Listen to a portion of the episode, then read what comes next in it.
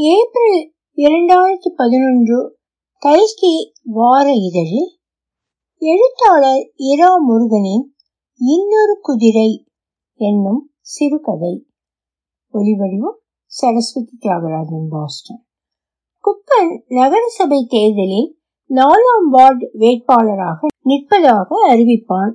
அஸ்து தேவதைகள் ஆமோதிப்பதாக ராமாமிர்த பாட்டி சொல்வார் வாஸ்து தேவதைகளை தெரிந்தவர்களுக்கு கூட அஸ்து தேவதைகளை அவ்வளவாக தெரியாது. இதுகள் சதா வானத்தில் சஞ்சரித்தபடி யாராவது எழவு விழ நாசமா போ சனியன் பிடிக்க போன்ற அசுபமான பிரயோகங்களை உதித்தால் உடனடியாக ஆமோதிப்பு தீர்மானம் நிறைவேற்றி அந்த படிக்கு காரியங்கள் நடக்க வைப்பதையே முழு நேரம் வேலையாக கொண்டவை. கங்கையூரில் நகரசபை தேர்தல் அறிவித்ததுமே ஒட்டுமொத்தமாக அஸ்து தேவதைகள் இங்கே திரண்டு வந்துவிடும். அதில் கொஞ்சம் லேட்டாக வந்து சேர்ந்த ஒன்று குப்பனை சபிக்க சீனியர் தேவதை லிஸ்டில் முதல் இடம் பெறும் பிரமுகர்களில் சிலர் டாக்டர் கண்ணுக்கினியான் பெட்டிக்கடை சாமி முறுக்கு மொத்த சப்ளை முனியாண்டி மளிகை ராவுத்தர் ஸ்டானிஸ்லால் வாத்தியார் மொத்த பன்னிரண்டு வார்டு ஊழில் இரண்டாம் வார்டில் டாக்டர் கண்ணிக்கினியானும் பெட்டிக்கடைக்கார சாமியும் மோத நாலாம் வார்டில் குப்பனும் முறுக்கு முனியாண்டியும் போட்டி. நகரசபை எலெக்ஷனுக்கு தேர்தல் சின்னம் ஒதுக்குகிறது யாரென்று தெரியவில்லை.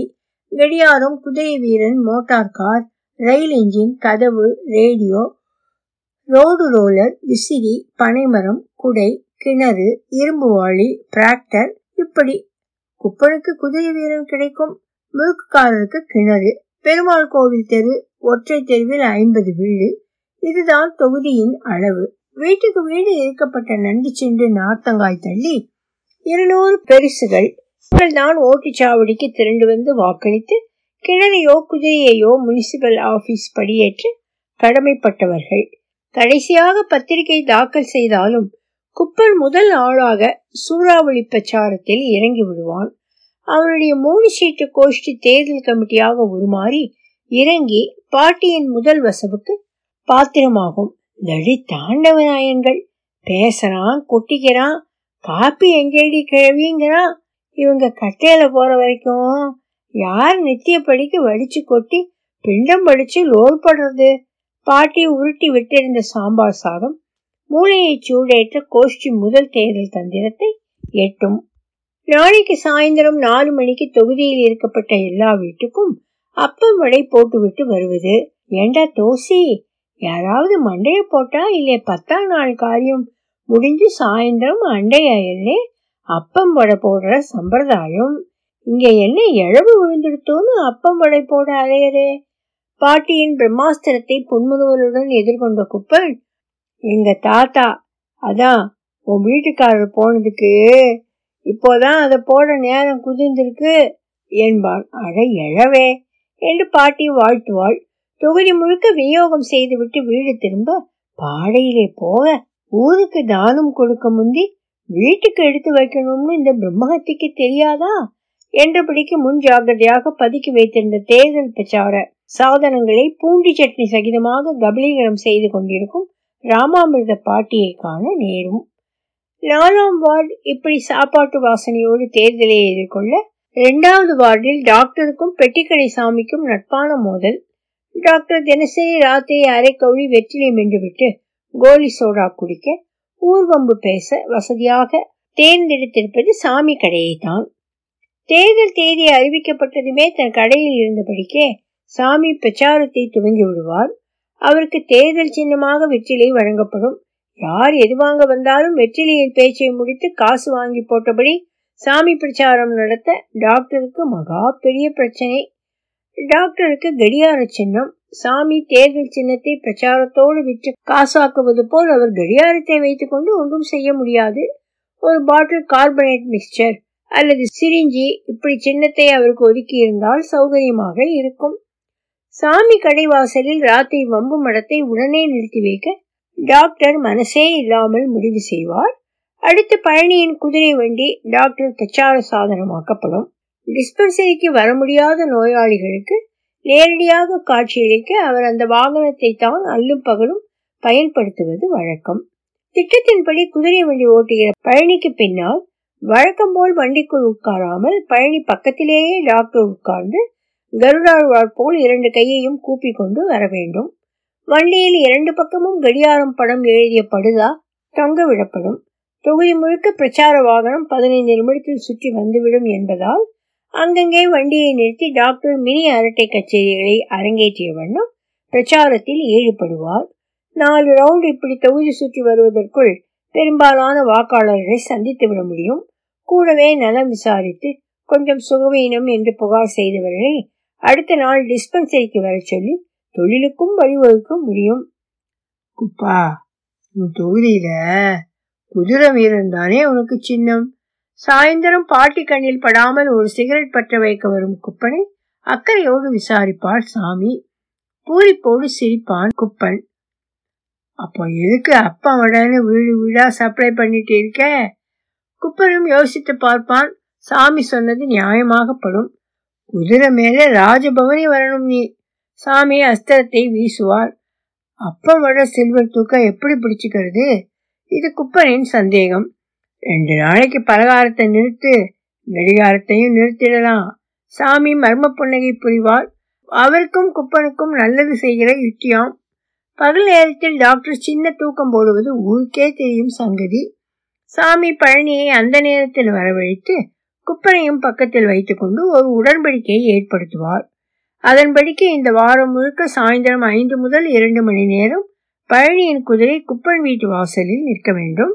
மிச்சத்தை குப்பனும் குழுவும் பார்த்து கொள்வார்கள். குப்பன் வகையில் சாயந்தர வண்டி வாடகை டாக்டர் ஏழு மணிக்கு அப்புறம்தான் குதிரை வண்டி பிரச்சாரம் கிளம்புவார் என்பதால் பழனிக்கு அந்த சவாரியும் கிடைக்கும். சாமி பழனிக்கு செல்லாமல் விடுவது ஒன்று உண்டு. குதிரைக்கு டியூட்டி ரெண்டு மணி நேரம் என்றாலும் நடுவில் ஒரு சிறிய இடைவெளி ஒரு மணி நேரத்திற்கு. ஆக ராத்திரி டாக்டர் பிரச்சாரத்துக்கு கிளம்பும் போது குதிரை வண்டி கிட்டாது. குப்பன் டிராயிங் மாஸ்டர் வேலப்பன் சகாயத்தோடு சாயந்தரம் குதிரை வீரனாக அவதாரம் எடுப்பான். கரி மீசையும் கன்னத்தில் குங்கும வர்ணமும் வரைந்து கொள்வான். சனியன்கள் உசுர வாங்கறதுக்குன்னே பிறந்து வச்சுக்க எல்லா ஜந்துவும் என்று பாட்டி குப்பனையும் குதிரையையும் பொதுவாக பார்த்து திட்டிவிட்டு திருஷ்டிப்படாமல் இருக்க குதிரைக்கு வெகு அருகே கற்பூர ஆரத்தி எடுப்பாள். வெப்பம் தாங்காத குதிரை அவளை ஒரு முட்டு முட்டி தட்டு தடுமாறி விழச் செய்யும்.